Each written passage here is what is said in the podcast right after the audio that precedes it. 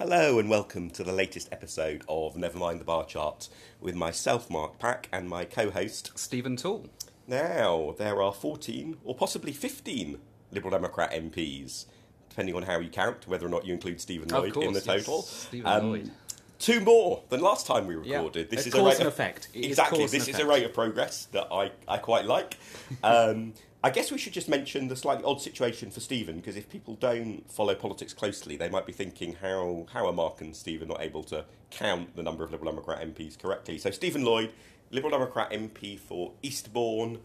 At the 2017 general election, he made a pledge that although he's a Remainer himself, he would vote for Theresa May's deal, and he felt that was incompatible with still taking the Lib Dem whip in the House of Commons. So a few months ago, he resigned the party whip. I think that was actually a slightly generous act on his part because otherwise the party might have had the problem of having to take the whip away from him. Uh, but there was a sort of slight case of maybe perhaps jumping before he was pushed, but in a way that I think reflects well on him. Was it not? He- I, I mean, I always assumed it must have been semi-agreed between um, Alistair Carmichael, the Lib. Dem chief whip, and Stephen Lloyd that having any kind of split in the ranks, even if it was just one lone Lib Dem MP, for reasons that are explainable. It would still be a bad Exactly. look for the party to Yeah, I- appear I split think- on the one issue Yeah, that it's, I- I- it's meant to be it- entirely united on. I, think it was a, a good move all round. He is still a member of the party. Mm-hmm. The party has not commenced selecting a candidate in his constituency. So the assumption is Place that your bets on whether he will Yeah. re- regain the Liberal Democrat whip at some point. But anyway, 14 or 15 MPs, uh, Jane Dodds and Sarah Wollaston being the two new MPs. Uh, both female MPs as well, Mm-hmm. which is another welcome step in terms of improving the party's diversity. Also, I think it's probably quite easy for people outside Parliament to underestimate just how important having another two bodies is, because there's a lot of basic parliamentary activity that needs covering by a parliamentary party, regardless of its size. To have an extra two people to share some of that workload around is actually quite a big, And of uh, course, quite a big um, boost. Chuka Umunna has taken on the economics and business uh, brief for the party as well, hasn't he? So uh, a less recent uh, defection. indeed, But, is- um, but is your fully stuck about, in. You know, in effect, that's a 20% increase in the parliamentary party in the last three months. Yeah, and indeed, I, I actually got an email from somebody the other day complaining about how often Chuka was on the media, uh, which I was a, a novel not from Chuka, experience. I'm guessing. No, no, it was a novel experience for a Liberal Democrat to be complaining about how much the Liberal Democrats are in the media. Um, should we talk about Jane Dodd's victory in Let's- Brecon and Radnorshire first? Because it's the first Lib Dem by-election victory directly from the Conservatives since Oh, Romsey you're doing one of your, your your cunning little caveats, aren't you? Here, I, I am. Uh, yes, so Mark is trying to draw my attention and your attention, listener, to the fact that uh, the Lib Dems did, of course, win the Richmond Park Hmm. by election in 2016, but that was Zac Goldsmith resigning from the Conservative Party briefly in order to uh, uh, make good on his election pledge uh, over uh, fighting Heathrow. And uh, so, technically, Sarah Olney uh, won the Richmond Park by election uh, against an independent candidate. So, technically, this is the first uh, Lib Dem by election gain from a Conservative uh, since 2000, Sandra Gidley in Romsey. So, uh, I guess uh, quite a, an important boost there. The fact that there has been now this Sarah Wollaston defection as well is. I suppose a fillip uh, in particular for those Lib Dems in Conservative facing seats. I am, as an aside, looking forward to the next Liberal Democrat by election victory because I think you will therefore be able to exclude Brecon and Radnorshire as well in a similarly convoluted way because Jane herself used to be a council candidate, stood for council in Richmond in London. So the next Lib Dem game from the Tories will be the first. Uh, from the Tories that doesn't involve Richmond in any way. So yeah, I, I think you're going to be able to stretch this. It's the first ever for a very long Indeed, time. Yeah, absolutely. Let's make the record books bounce. Um, it, I mean, it was interesting, I guess, because it partly follows on uh, from what we were talking about last time in terms of the potential importance of a Remain alliance. Uh, Hmm. For the Liberal Democrats being uh, important, in fact, not just for the Liberal Democrats, but potentially for other parties involved in it as well, because the margin of victory, I mean, it was a, it was a healthy enough, I mean, it was a healthy swing um, away from the Conservatives, but it was a narrow-ish majority, 1,500 or so majority. 1,425. Thank you, thank you, Mr. Wikipedia over there. Sorry, Doctor Wikipedia over there. Uh, so it was uh, it was narrow, and of course the margin of defeat for the Conservatives was uh, smaller than the Brexit Party vote, uh, which, from the Conservative part point p- Conservative Party point of view, uh, gives hope because it suggests if they can Mm. continue to squeeze the Brexit Party, then they can continue in a first past the post system to uh, take seats like Brecon and Radnorshire by just edging out the Liberal Democrats. But if the Greens and Plaid had stood, then who knows? But it's plausible that the Lib Dems would not uh, have gained the seat. Mm, yeah, I it's think- have been closer. Yeah, it would. I would. It definitely would have been closer. If you look at the 2017 general election, there was no Green candidate, and Plaid got three percent of the vote.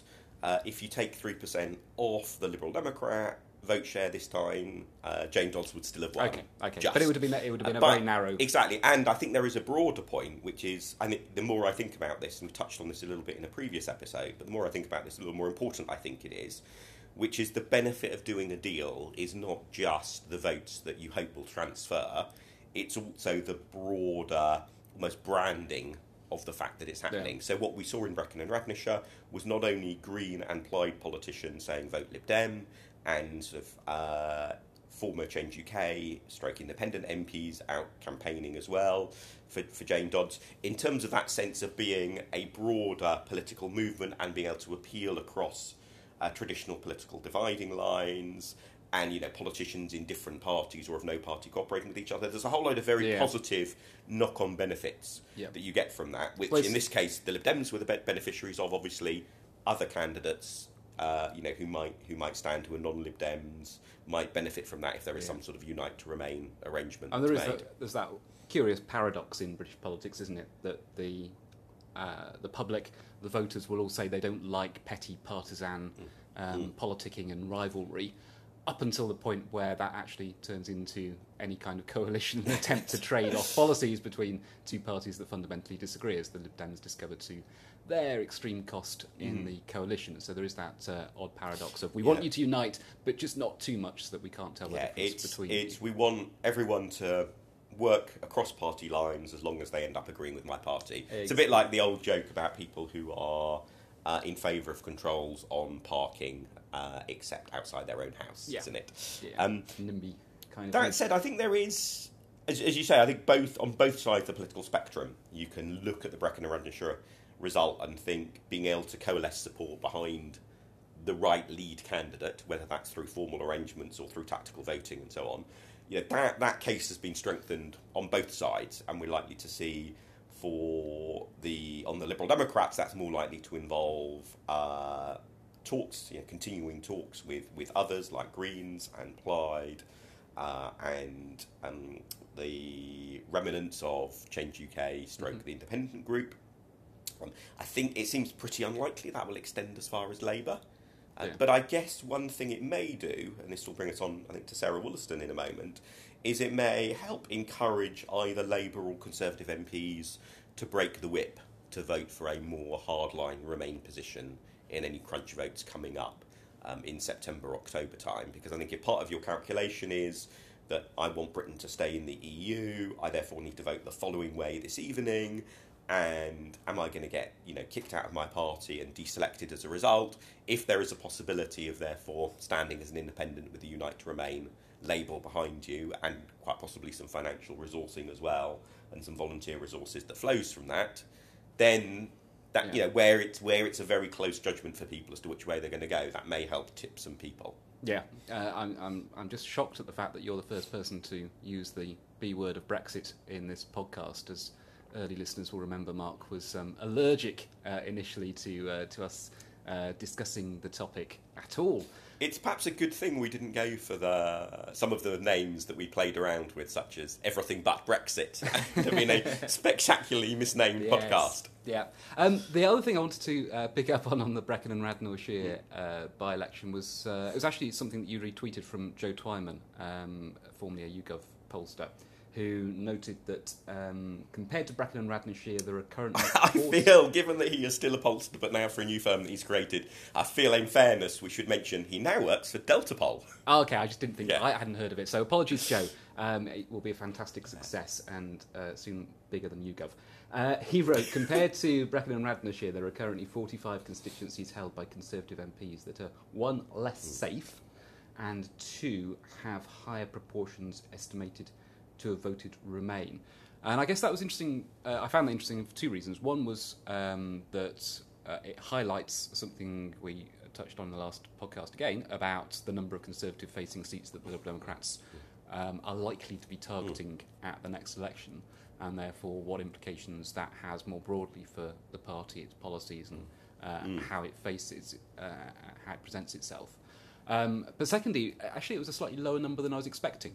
Uh, and perhaps that's, uh, that's my naivety not having looked at the figures in a while. But I mean, 45 therefore suggests that outside of by-election times, um, which um, you know tend to mm. inflate swings against the governing party, 45 does that mean that's sort of what you'd expect to be the upper limit of uh, number of Lib Dem targets from conservative-facing seats that there might I, be? No, I think. Or is it that actually there are a number of uh, other seats that are more Leave, uh, you know, voted Leave more heavily than Brecon and Radnorshire, but nonetheless have good Lib Dem uh, credentials in terms of past support and strong bases and so on? Or, you know, what does this imply in terms of Lib Dem targeting and the the ceiling and floor on what the Lib Dems might be able yeah, to expect I at think, a, a forthcoming um, election. I mean, part of my reason for retweeting it was it was quite an interesting number for the sort of reasons you've touched on. Although I think on reflection, probably if I were to see the tweet now, I'm not sure I would retweet it, or at least I might retweet it with a comment added, because one of the things that is pointing in a much more optimistic direction, and therefore you're looking at a much larger number of, of plausible seats for the Liberal Democrats, is that the distribution of the growth in Liberal Democrat support since 2017 is not even across the country. It's Mm-hmm. very demographically skewed towards Remainers, etc. But what that means is you therefore have seats which are not where nominally, not just nominally, where in reality the Liberal Democrats were much further behind in 2017, but because they're much heavily Remainer, there's been a much bigger increase in Liberal Democrat support. Mm-hmm. So another way of looking at it, which gets you a much much bigger number, is if you look at the sort of um, uh, sort of large scale polling that's been done that gets gets more into the sort of how different party support is varied among amongst different demographic group, groups, different voter clans, etc. How does that sort of pan out when you look across constituencies? It looks like you're, you're deep into three figures for the number of plausible Right. constituencies, and so that's one of the big dilemmas for Liberal Democrats at the moment, which I touched on a little bit in the last edition of my Liberal Democrat Newswire newsletter. You do an email to- newsletter, I do. I Oh, do wow. send. I do send the occasional You should email. mention it. I You should yeah. mention it. Um, it's it. I sort of you know write the email newsletters in between writing books. You see. uh, but yeah, one of the things I mentioned there was there is a potential risk of repeating what went wrong for the party in the 2010 general election, uh, which saw a quick recap first televised debate between UK-wide political party leaders in a in a general election. Nick Clegg did amazingly well in the first TV debate, soared from being mostly unknown to more popular than Winston Churchill almost overnight. Um, and as a result, the Liberal Democrats got terribly excited about all these different seats they could win. The rigour and focus of the party's targeting operation dissipated, therefore, with Yeah. people, for example, not being as willing to travel to target seats. They're getting excited about their own seat, the party itself putting in money across a wide range of seats, and so on. And then it all went wrong, and the party actually Yeah. lost seats at that election. In hindsight, sticking to a much more rigorous targeting process, a less ambitious one, would have resulted in a better election. And I remember there was, a, um, there was an expectations issue there as well, wasn't there? Because uh, I remember Michael Crick, who was then uh, BBC Two Newsnight's political editor, doing a piece where he went to one of the Liberal Democrat seats that wasn't being targeted. I think it was on the south coast somewhere, but which polls uh, at the time were suggesting would be in play Yeah. if the Clegg surge. Uh, were to materialise, and he was saying, "Look, the, the Liberal Democrats aren't doing anything here. How on earth can this be? Look, you know, you've got Yeah. polls showing that you can um, potentially form the next government. Why on earth are Liberal Democrats being so unambitious? So there was that sense of uh, uh, expectation on the media putting pressure, probably mischievously, certainly in Michael Crick's case, to uh, almost distract the Liberal Democrats into that much more uh, wider dispersal of resources, which, as we know, can often be fatal for a party under first past the Yeah, post. and but I think a lot of it was driven by members, as it were, voluntarily changing Yeah, their minds yeah. about where they would help. And Justin Fisher, an academic who does a really good piece of research with colleagues at every general election, uh, doing a survey of, for example, election agents, um, that produces some really nice insight into how much activity really happens in different seats. And one of his conclusions from 2010 was that that shift of voluntary resources mm-hmm. towards a small number of target seats, which had been a big Lib Dem competitive advantage in previous general elections, didn't really happen in 2010, or at least happened on a much much smaller scale, and therefore, so there's that's definitely a risk. Now, having said that, I mean, you could say, particularly given what's at stake with Brexit, do you play safe to hope to gain 10, or do you gamble to try to gain Yeah. 100 in the risk you lose five? Yeah. I think if you were to put it like that, a lot of people would go for the gamble big. And there is, and there's a point as well that's been made. Um, I think it was Stephen Bush of the New Statesman. Uh, sorry, we shout him out every time here, but he's very good. Uh, made the point that if it's not now for the Liberal Democrats, uh, when is it? Because you have the Conservative Party embarking on this uh, suicidal um, policy uh, with a, um, a leader who is enjoying a bounce in the polls, but nonetheless is very marmite in terms of his uh, attractiveness to the electorate. You have the Labour Party led by Jeremy Corbyn, uh, who is increasingly, I think, looking a tired figure, and certainly is a, an even more divisive figure, perhaps, uh, simply because he's been longer in the post. So you've got uh, an unelectable opposition and uh, a government that's trying to become unelectable to large parts of its natural uh, voter base. So if it isn't going to be this coming election for the Liberal Democrats, can you hope for a more propitious set of circumstances than the ones that are currently the case? So if you're going to go all in hmm. on an election, why not make it this one? Yeah, I, I, I think the answer to that in part is because let's imagine there is a general election in which maybe Liberal Democrats do moderately well, but there ends up being a Conservative government and Brexit goes ahead, which is quite a plausible Yep. combination of circumstances. Uh, you look at the sorts of contests that are up next year, things like the Ma- London mayor election, another round of local elections. There's a lot of, and you know, a, a an unpopular right wing Conservative government. Let's you know remember Boris Johnson initial honeymoon is a remarkably windswept, Yeah, yeah. dreary, argument filled, brief holiday at a seaside resort that I won't name for risk of offending people from there. But you know, it's that there's there's an awful lot that that even if Brexit goes through, is likely to go wrong for the government Yeah. over the next few years. And in that sense, we might be back to the the sorts of uh, politics of the the 1990s of an unpopular Conservative government and an awful lot of opportunity for Liberal Democrats to prosper in that way. Yeah. So part of the reason to not go all in, at least from a financial point of view, is all of those other opportunities for continued growth and momentum that there are likely to be beyond this general election. Uh, but that said, you're absolutely right in the broader point that this is a fantastic opportunity. And if you are taking that question about do we gamble on trying to win more seats or do we play safe, that gamble looks better the bigger the potential number Yeah. if you go, you know, the bigger the go big option is, and this will be a very, you know, this will be a very, very tempting gamble. Yeah. So this brings us to the point about. Actually, we haven't just talked about Sarah Wollaston. No, we? indeed. We, was, Sarah Wollaston was item number one on our agenda, listeners. So we finally got there, um, fifteen minutes or more uh, into the 17 podcast. minutes 57, I believe. Yeah. Uh, so um, Sarah Wollaston has Hooray! joined the uh, Liberal Democrats, uh, and uh, uh, I guess a kind of uh, semi-controversial in that um, you know she's uh, a defector who has previously said that they would honour the uh, 2016 um, referendum result. Uh, now, in her statement. Um, that she put out yesterday in a video and so on, she said, "Look, things have changed a lot in the last couple of years, and it's clear that uh, the idea of a constructive positive exit from the European Union is uh, a diminishing possibility, so that changes my uh, calculations and calibrations about uh, where I go. Uh, I guess it's also controversial because she has, I saw this from um, Douglas Carswell yesterday, previously um, sponsored a bill that said that any uh, MP who did defect from one party to another should be mandated to call a by election um, in those circumstances, and it seems unlikely that she herself is going to trigger a by election. So there are sort of controversies around um, her. Yeah, her I mean, the, the by election thing is, and to be fair to Douglas Carswell, him aside, is one of the most reliable causes of the outbreak of political hypocrisy all round. That, you know, people, when somebody leaves their own party or leaves their own side of the political spectrum, um, for the other, people get absolutely anger and outraged about how appalling and dreadful and awful it is.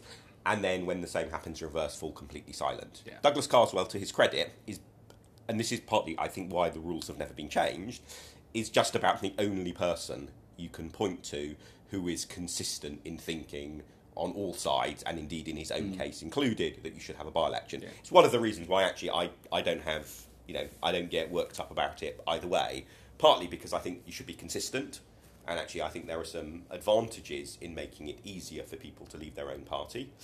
Uh, because if you had, a, let's say, the rule where you have to, you know, quit, quit your seat, trigger a by-election, what would happen? Well, you would either have to say, you know, either people would therefore say, well, actually, okay, I'm going to be independent in all but name, but I'm technically not going to leave my party. Mm-hmm. And then the party who you know who you're continually rebelling against, but yet and never having left them, will say kick you out.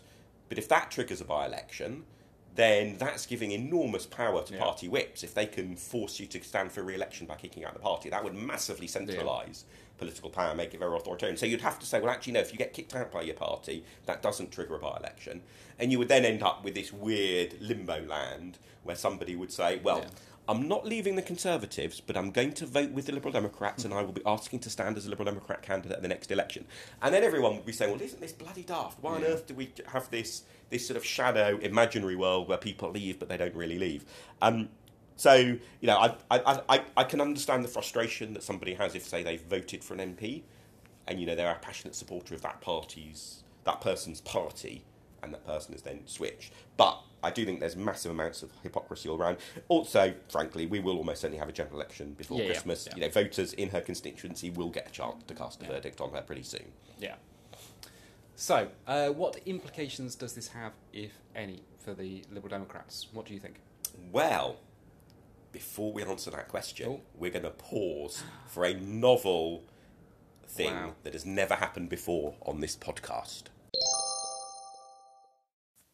Hello and welcome to the first advert on Nevermind the Bar Charts, which is also, well, really an advert for ourselves because Stephen and I are taking part in the Podcast Live Politics event in London on Saturday, the 5th of October, near Euston Station. We will be recording a special live episode of this podcast. And also through the day, lots of other political podcasts will be recording their own shows too. You can buy tickets at podcastlive.com. That's podcastlive.com. Either to see just Stephen and I record our show, or a whole day pass that lets you dip in and out and listen to and see lots of other shows being recorded. Amongst the other shows that there are on the day are, for example, Polling Politics, one of my favourite political podcasts around at the moment, which features Marie Le Conte and Joe Twyman. Quite often it features Marie laughing uproariously at Joe. And frankly, Joe deserves to be laughed at quite often. Um, also features For the Many, uh, which which has LBC presenter Iain Dale and former Labour Home Secretary Jacqui Smith. Quite the combo from different points on the political spectrum there, but makes for a great discussion, really interesting podcast. Um, amongst the other ones, I'm quite actually hoping I'll be able to just dip in to listen to a little bit of The Week Unwrapped, which comes from The Week magazine, which I'm a huge fan of, read it every week, struggle with the really difficult Sudoku every few weeks uh, in there, and not actually really come across their podcast before. So hoping hoping I'll get a chance to sample a little bit of that and discover if I've been missing out on a brilliant podcast there too. Anyway, lots of different podcasts available. Find all the details at podcastlive.com and you can buy tickets online there as well. Really hope many of our listeners will be able to make it. Be lovely to see you in person, and we're hoping we'll also be able to take questions from the audience. So you may even end up with your voice featuring on a future episode of this show. Podcastlive.com, Saturday, the 5th of October. And we're back. So, tell me what happened during the break, uh, Mark. You're going to have to listen to the show Oh, to find I'm out, gonna to Stephen. to You're going to have to listen to the show. You see, I'm just absolutely desperate to pump up our listener figures. We're getting so close to getting a thousand listens Oh, wow. on an episode. None of them. Uh, we should actually produce a bar chart of our most popular episodes. Which Never- one is going to reach, the bar charts. reach a thousand first? Anyway, um, so one of the broader questions that I think Sarah Wollaston's decision to join the Democrats touches on and may become a more pertinent and a tougher question for any future changes of party from other MPs is how forgiving should we be about the political past of people who wish to join the Liberal hmm. Democrats? Yeah. And there was quite an interest, just purely by chance, I came across, as ever, Winston Churchill has an apposite quote for almost everything. As just At as, least attributed to him, whether Yes. he said it or not. well, this one I found in one of his books. So, Okay, fair enough. So even if even if Yeah. one of his writing team may It's have legit. originally penned the words, but also I think it I think he also said this in the House of Commons, although I didn't actually check it in Hansard.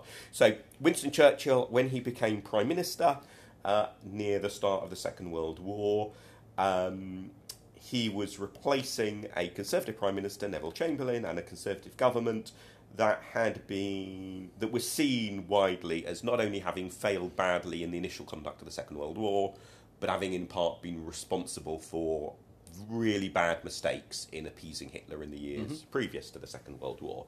And so there was a lot of criticism for a lot of senior figures in the Tory party who, nonetheless, Winston Churchill actually retained in his government. Now, partly there was some political, sort of realpolitik behind uh, behind you know why he needed to have a sufficient breadth of support in the Commons. But Churchill, being Churchill, as well as a bit of real realpolitik, he also came up with a wonderfully phrased uh, argument based on principle, um, where he talked about if the present tries to sit in judgment on the past, it will lose the future. Uh, Uh, as in, at that, you know, the point he was making then was, look, if we wipe out all of the people from Parliament who have made mistakes in the 1930s in terms of attitudes and policy towards Hitler, we will just have no no talent left, not enough people left, not enough numbers to form a government, and you know, there's a point at which you have to leave recriminations of the past behind. you mean he wasn't uh, refuting a century in advance all the arguments about whether or not um, Churchill was an imperialist um, warmonger uh, who should have been arraigned for crimes against humanity, which is one of those Twitter. Um, That is true. Actually, Twitter is, debates. that is- hi- his comment actually applies. Perhaps you know. can- It must be about time actually for apply that one to- to break out on Twitter again as to you know whether Winston Churchill is evil or, or the greatest person who ever lived. So um, uh, he was merely anticipating the arguments that would rage about himself, I guess. Elements of A and B are both acceptable. And of course, by it's the way, uh, an yeah. answer to that. Indeed, uh, yes, something slightly more uh, forensic and analytical normally gets you close to the truth. Uh, so yeah, uh, do you agree? I mean, it's interesting, I suppose, that I mean the, the, the, our current prime minister likes to liken himself to Boris, Mm. uh, uh, to Winston. sorry, to Winston uh, Johnson, yeah. Churchill. I'm going to continue with my uh, with my surname drive. uh, always always give the surname tall. Yeah. Okay. Um, I, I honestly think that Winston is probably. I suppose there was 1984 as well, wasn't there? But anyway, uh, he always likes to uh, make draw the parallels between himself and uh, Winston Churchill, and uh, wrote a book to more or less that effect. And yet, when it came to his own reshuffle, of course, he didn't. Uh, it seems look to the future very much. It was looking very much to the immediate present of um, an election. Uh, so uh, he didn't try and reunite Yeah. the two sides of the party. There was no attempt to reach out to uh, Remainers, uh, even people like Penny Mordaunt, who uh, were ardent Brexiters, uh, uh, because they had committed the sin of voting for his leadership rival, were cast out. So I suppose there are different interpretations, aren't there, of how far you extend the largesse when you are a politician in power as to how far uh, you take into account the fact that people have different views. And I suppose the same Yeah. applies to political parties. How far do you take into account the fact that um, Sarah Wollaston, for example, in her 2010 election pitch, uh, was you know it, it was a pretty Eurosceptic uh, ticket that she was standing on. Do we sort of you know pretend that didn't exist, wipe it out, or do we just accept that things have moved on, the circumstances are very different, and what um, seemed likely in 2010 is what not is not necessarily what seems likely in 2019? Yeah, I think the the Churchill analogy I think maybe helps answer that question because what you know what happened when Churchill became prime minister and then the formation of a coalition government during the Second World War that had you know, the likes of Churchill and Attlee from the Labour Party both serving in that government. If you remember or have read in history books, more realistically perhaps, uh, just how antagonistic the Conservative and Labour general election campaigns were towards each other in the immediate aftermath of the Second World War. Yeah, and actually, some of the uh, sort of aggressive accusations made make even current British politics look a little bit tame by comparison.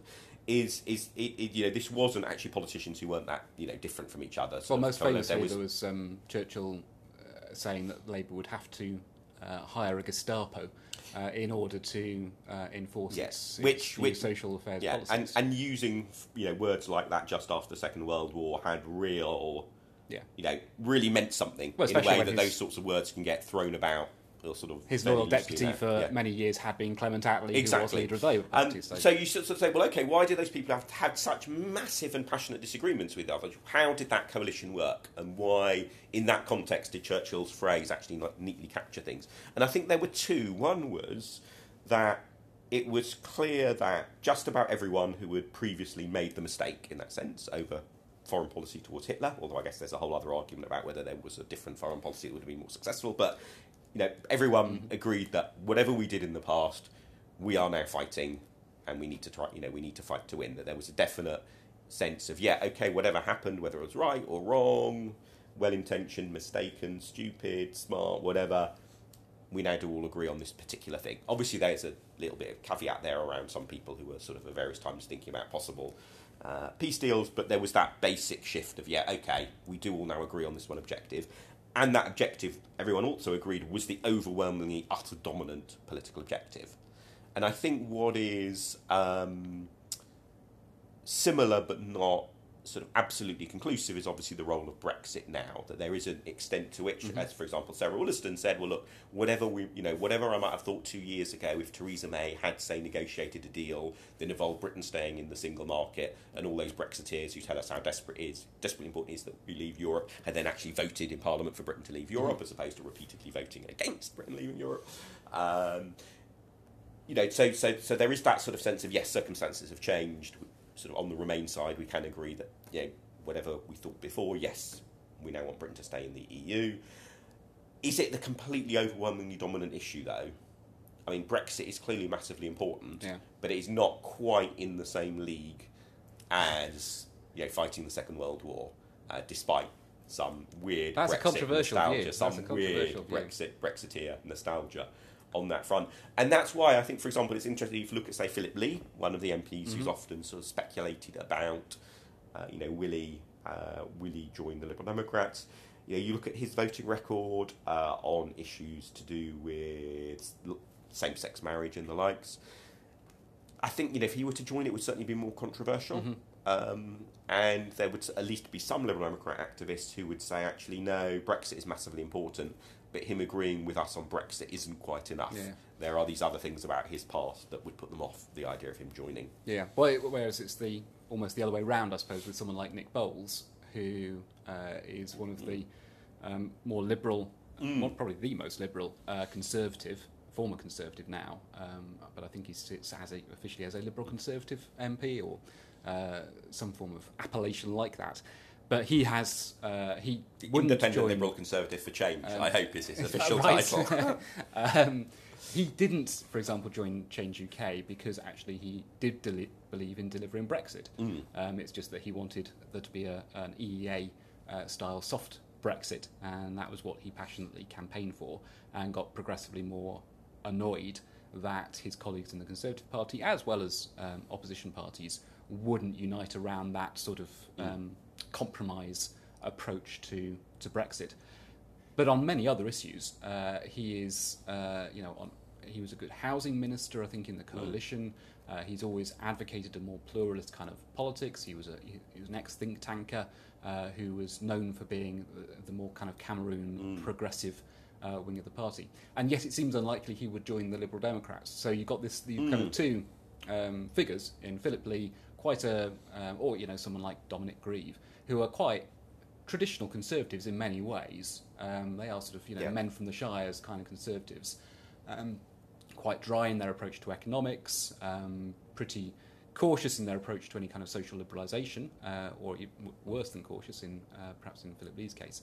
Uh, and yet you have someone like Nick Boles who nonetheless feels that there is this impediment of the party mm. not having been willing to make moves uh, on Brexit to facilitate it uh, in a way that would have been um, a softer option. So it's, it's a weird kind of conundrum where you have, uh, I suppose, Brexit is just that fulcrum in British politics where you're either on one side or the other at the moment, and it dominates everything. Yeah, or you're the Labour Party and balancing well, precariously on, on the point of the fulcrum. Um, but your point the, uh, in the last podcast was that you know at some point. Um, yes, Brexit will be here with us for a long, long t- mm. time to come in terms of trade negotiations, etc. Whatever happens, whether it's no deal, uh, I suppose revoke is the only way which gets back to normal, but I mm. can't uh, see any sort of normalcy uh, re-emerging after revoke. Mm. Uh, so Brexit is here to stay, and yet politics Yay! will have to continue in one shape mm. or another outside of Brexit mm. as well. And assuming that October the 31st is some form of hard deadline mm. this time, maybe it won't be.